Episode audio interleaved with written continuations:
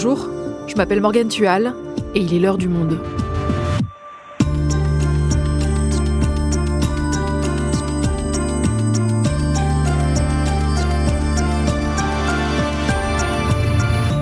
Aujourd'hui, le séisme qui a entraîné la mort de dizaines de milliers de Turcs peut-il provoquer la chute du président qui règne sur le pays depuis vingt ans ? Car ils sont nombreux à accuser Recep Tayyip Erdogan d'être responsable de l'ampleur du drame survenu le six février. Et l'élection présidentielle approche, elle est prévue pour le quatorze mai. Alors que reproche-t-on précisément à Erdogan ? Quelles conséquences pour le pouvoir ? Et comment compte-t-il conserver son poste ? Nicolas Bourcier est le correspondant du Monde à Istanbul. Il nous explique. Turquie, un séisme politique pour Erdogan, un épisode de Garance Muñoz, réalisation Florentin Baume.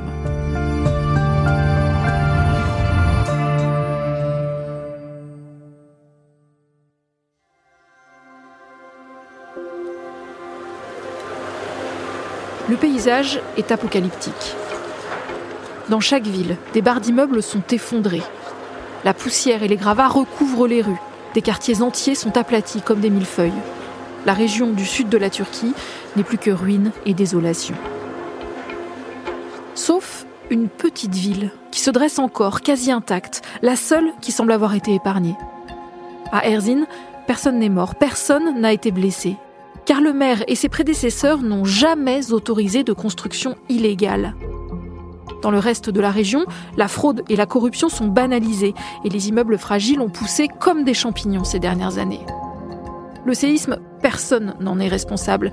Mais si l'État avait fait strictement appliquer les règles, alors le nombre de victimes serait bien moindre. C'est en tout cas ce que reproche une partie des Turcs au président Erdogan. Mais pas seulement. Il y a eu un tremblement de terre et l'État n'est pas là. Jusqu'à deux heures du matin, le deuxième jour, nous n'avons vu personne. Pas de gouvernement, pas d'État, pas de police, pas de soldats. Honte à eux. Ils nous ont laissés seuls. Ils ont complètement abandonné les habitants d'Adiyaman à leur sort. Depuis la catastrophe, les habitants des zones dévastées se semblent abandonnés, comme ici, à Adiyaman, au sud-est du pays, où l'A F P a recueilli leurs témoignages. Et à l'approche des élections, la colère monte dans le pays. C'est vraiment une douleur profonde, vous comprenez ? Et dans quelques mois, j'espère que personne ne viendra ici réclamer des votes. Ce serait honteux.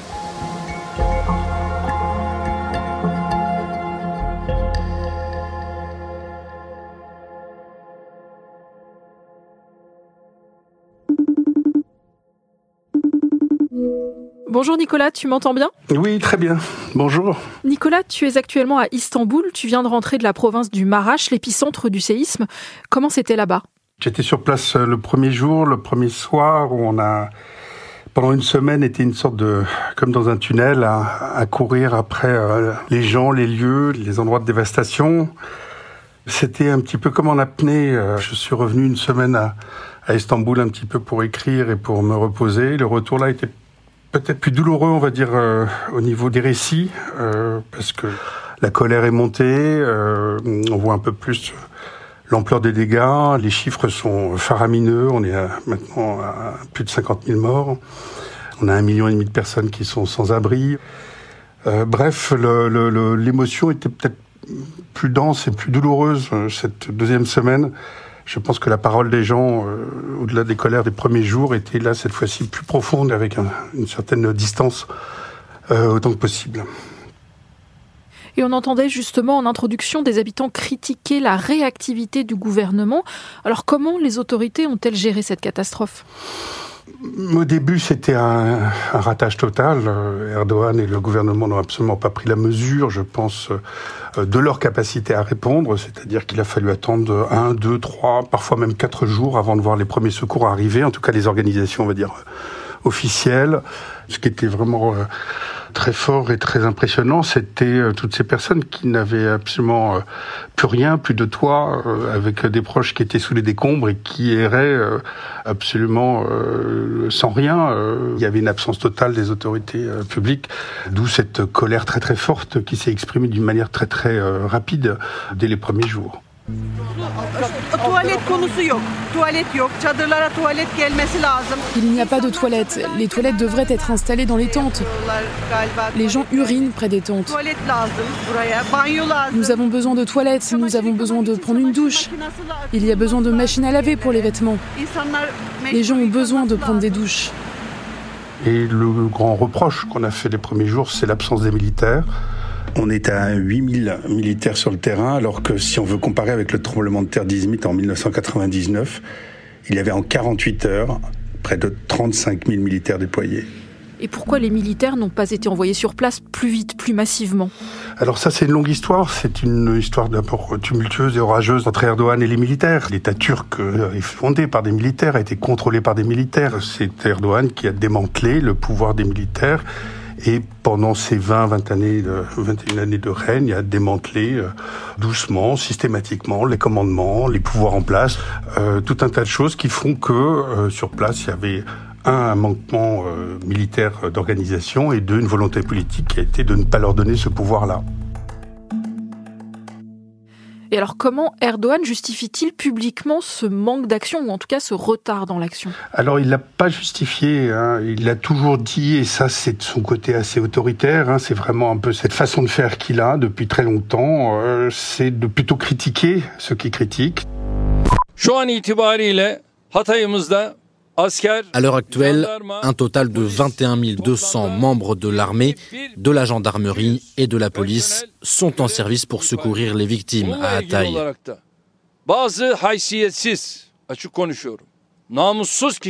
Malgré cela, certaines personnes malhonnêtes militent à Hatay et affirment qu'il n'y a personne. Nous ne laisserons personne dire du mal de nos soldats, nos gendarmes, et notre police de façon si malhonnête.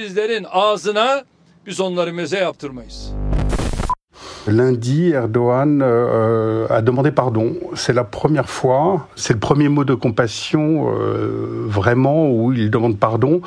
Euh, ça vient juste à un moment où les premiers sondages commencent à sortir. On voit que lui perd son avance qu'il avait réussi à récupérer euh, cet automne. Voilà, est-ce que c'est lié ou pas ? Je ne sais pas, mais il était euh, en déplacement sur zone où il a eu euh, des paroles pour la première fois plutôt apaisantes. Et tout ça, ce manque d'action, ce retard dans l'action, ce pardon qui arrive très tard, ça fragilise Erdogan au début d'une année électorale cruciale. Et l'opposition, évidemment, le lui reproche. Oui, on a eu euh, le leader, euh, on va dire un peu naturel, qui est donc le président de, du C H P, le parti kémaliste, qui est une personnalité très connue des Turcs depuis très longtemps, qui donne une certaine confiance aux gens, a eu, euh, dès le lendemain de, donc, du six février, euh, a diffusé une, une vidéo très très forte euh, sur Internet, où sur fond noir, il était en pull noir, euh, a accusé directement Erdogan d'être euh, en grande partie responsable de la catastrophe, non pas du séisme, bien sûr, mais des conséquences de ce tremblement de terre gigantesque. Permettez-moi de le dire très clairement. Si quelqu'un est le principal responsable de ce processus, c'est bien Erdogan. Depuis vingt ans, tout est fait par le gouvernement pour que les conséquences d'un tremblement de terre soient désastreuses. Le peuple, qui a payé des impôts à l'État sous toutes ses formes tout au long de sa vie, ne peut pas compter sur l'État quand il en a besoin. On entend euh, une critique qui monte doucement, des gens où la colère euh, s'exprime. On pointe les autorités locales, voire Ankara. Et ça, je l'ai entendu par une dizaine de, d'électeurs A K P qui, euh, pas tous, disent qu'ils ne voteront plus A K P, mais une bonne partie d'entre eux, oui, euh, le, hésitent, voire carrément disent qu'ils ne voteront plus pour ce parti et qu'ils essaieront de faire changer d'avis toute leur famille qui, depuis des années, euh, depuis vingt ans, vingt, vingt-deux ans, euh, vote pour ce parti.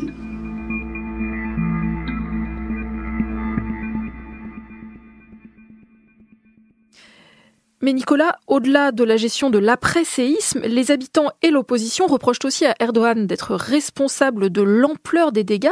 Pourquoi ?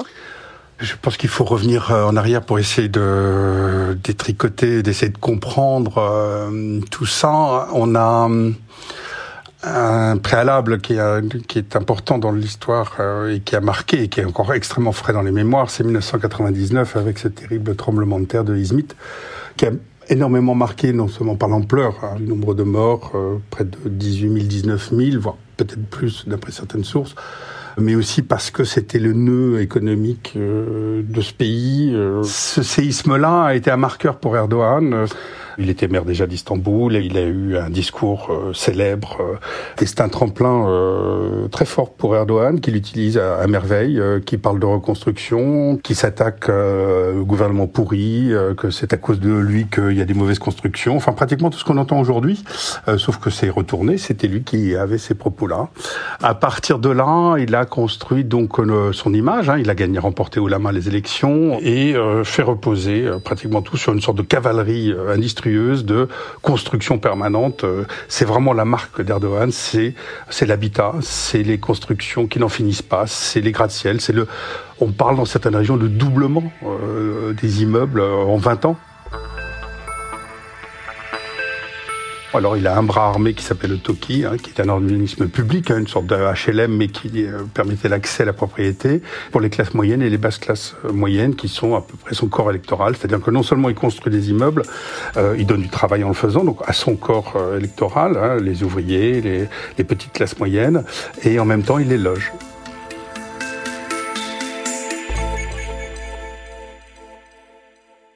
Donc à première vue, ça part plutôt bien. Après le séisme de quatre-vingt-dix-neuf, Erdogan fait du logement sa priorité, sauf que les constructions ne prennent pas en compte le risque sismique. Comment c'est possible ?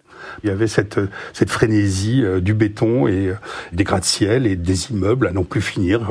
Le problème, c'est qu'ils ont mis en place un cadre qui a permis, sans contrôle, en tout cas pour tout ce qui est privé, de bâtir sans frein et sans limite. Erdogan a mis en place des amnisties qui ont déjà existé avant, mais là, de grande échelle avec Erdogan, avant chaque élection, euh, un constructeur qui est accusé d'avoir mal construit, ou des locataires ou des propriétaires se sont retournés contre lui pour malversation, pour corruption, fraude, pour avoir utilisé plus de sable que de ciment, pour avoir fait des économies sur les colonnes, et cetera. À chaque amnistie, la personne qui était euh, même jugée coupable pouvait payer une amende. Plus l'immeuble était grand, plus l'amende était grande, pour effacer son ardoise, ce qui remplissait les caisses de l'État. Le problème, c'est que ça ne résolvait pas le problème de l'habitat euh, qui n'était plus du tout sécurisé.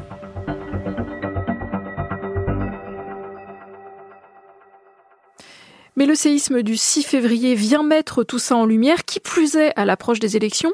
À quel point cela complique-t-il la tâche pour Erdogan ? Alors... Évidemment, ça écorne son image. Euh, ses réactions extrêmement euh, brutales, euh, où il accuse des gens plutôt que de les réconforter, plutôt que d'avoir de la compassion. Euh, on voit bien qu'il a du mal à s'en sortir euh, et à essayer de changer de cap. Hein. On a deux sondages qui sont sortis, ce sont les premiers euh, depuis le séisme, et les deux vont à peu près dans le même sens. Ce ne sont pas les gros sondeurs qui ont fait ces sondages, ce sont deux sondages plutôt petits, mais ils donnent une tendance. L'A K P perd les points qu'il avait euh, réussi à récupérer euh, cet automne, avec un gain assez relatif de l'opposition qui atteint pratiquement, sans le parti de gauche du H D P kurde, pratiquement quarante-sept à quarante-huit pour cent. C'est-à-dire que si le parti kurde reporte ses voix d'une manière naturelle sur la coalition d'opposition, Erdogan perd même presque très sèchement au deuxième tour. Et depuis quelques jours, Erdogan change de discours pour adopter un ton plus conciliant. Bunun için sizlerden ve milletimden bir yıllık Je vous demande, à vous et à notre nation, une période d'un an. Si Dieu le veut, de la même manière que nous avons tenu nos promesses jusqu'à présent, de la même manière que nous avons comblé des lacunes séculaires dans la démocratie et les infrastructures du pays, je promets à ma nation, en votre présence, que nous allons guérir les blessures du tremblement de terre dans une large mesure d'ici un an. Comment compte-t-il redorer son image ? Comment compte-t-il intervenir auprès des sinistrés ? Alors, Erdogan, euh, c'est une bête politique. Il pense qu'il pourra, quoi qu'il arrive, encore gagner. Il va avoir une politique extrêmement volontariste. Il va injecter beaucoup d'argent, comme il l'a déjà fait. Il a donné euh, dans les cinq cents euros, quatre cent quatre-vingt-dix euros euh, à chaque famille touchée par le séisme. Euh, il y a une campagne nationale dans la télévision. Il a promis quatre cent mille logements par an. C'est, c'est énorme. Il faut imaginer ce que ça représente. Il sait que c'est maintenant que se joue donc cette élection, c'est comment il va gérer cette suite-là. Mais est-ce qu'il est capable de convaincre les électeurs ? Je pense à un chiffre qui a été donné par la, la Banque mondiale. On sait que c'est trente-quatre milliards de dollars rien qu'en dommages Et on ne parle pas de la reconstruction. C'est juste l'impact de ce séisme sec. Pour une personne, c'est non seulement un habitat en moins, c'est, mais c'est, c'est, c'est pas qu'un toit qui s'en va, c'est des proches, c'est un travail, euh, c'est, c'est, c'est toute une ville, c'est tout un nœud. Pour remettre ça en place et pour que Erdogan en tire profit, ça va être très difficile. Cette région est quand même, en dehors de Hatay et euh, d'autres petites villes, euh, extrêmement conservatrice, très proche de l'A K P et de l'extrême droite euh, turque. Il y a tellement de tensions euh, dans ces régions-là qui ont été révélées par ce séisme euh, monstrueux, qui fait que le, pour qu'il reprenne la main, pour qu'il réassoie son autorité comme ça, s'il choisit la manière forte, euh, c'est-à-dire ce qu'il a fait à peu près au début, sans compassion, sans rien, les gens, je pense, vont avoir du mal à l'avaler euh, sur la durée. S'il fait comme il a su faire il y a vingt ans, euh, quand il a accédé au pouvoir, et puis les années suivantes, avec un peu plus euh, d'imagination et peut-être un peu plus de douceur, on va dire de rondeur dans, dans ses propos, peut-être, mais je pense que ça n'en prend pas le chemin.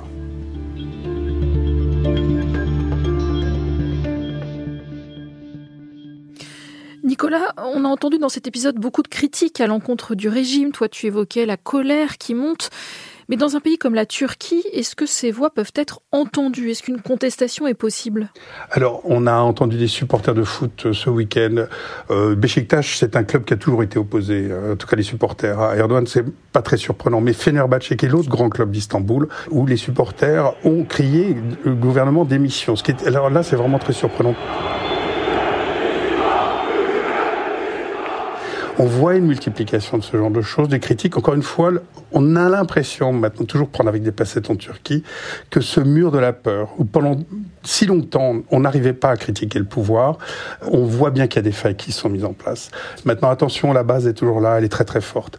La réaction peut être très très violente. On l'a vu avec les lois liberticides, notamment sur les médias. On a vu que certains journalistes se sont fait euh, prendre leur matériel, euh, comment, euh, militairement, hein, euh, avec cinquante militaires. Un sous-préfet vient reprendre un centre de distribution qui avait été mis en place de rien par des O N G ou des hommes politiques locaux euh, en prise avec la réalité d'un, d'un village ou d'une ville. On voit bien qu'il veut reprendre la narrative et on voit bien qu'il y met les moyens. Les prochaines semaines vont être absolument déterminantes pour savoir comment lui va s'en sortir et comment l'opposition va réussir à tenir le rythme face à ce rouleau compresseur qu'il essaie de mettre en place. Merci Nicolas. Merci.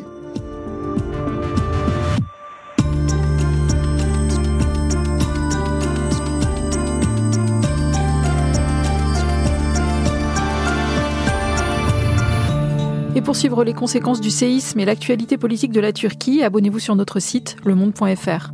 C'est la fin de l'heure du Monde, le podcast quotidien d'actualité proposé par le journal Le Monde et Spotify.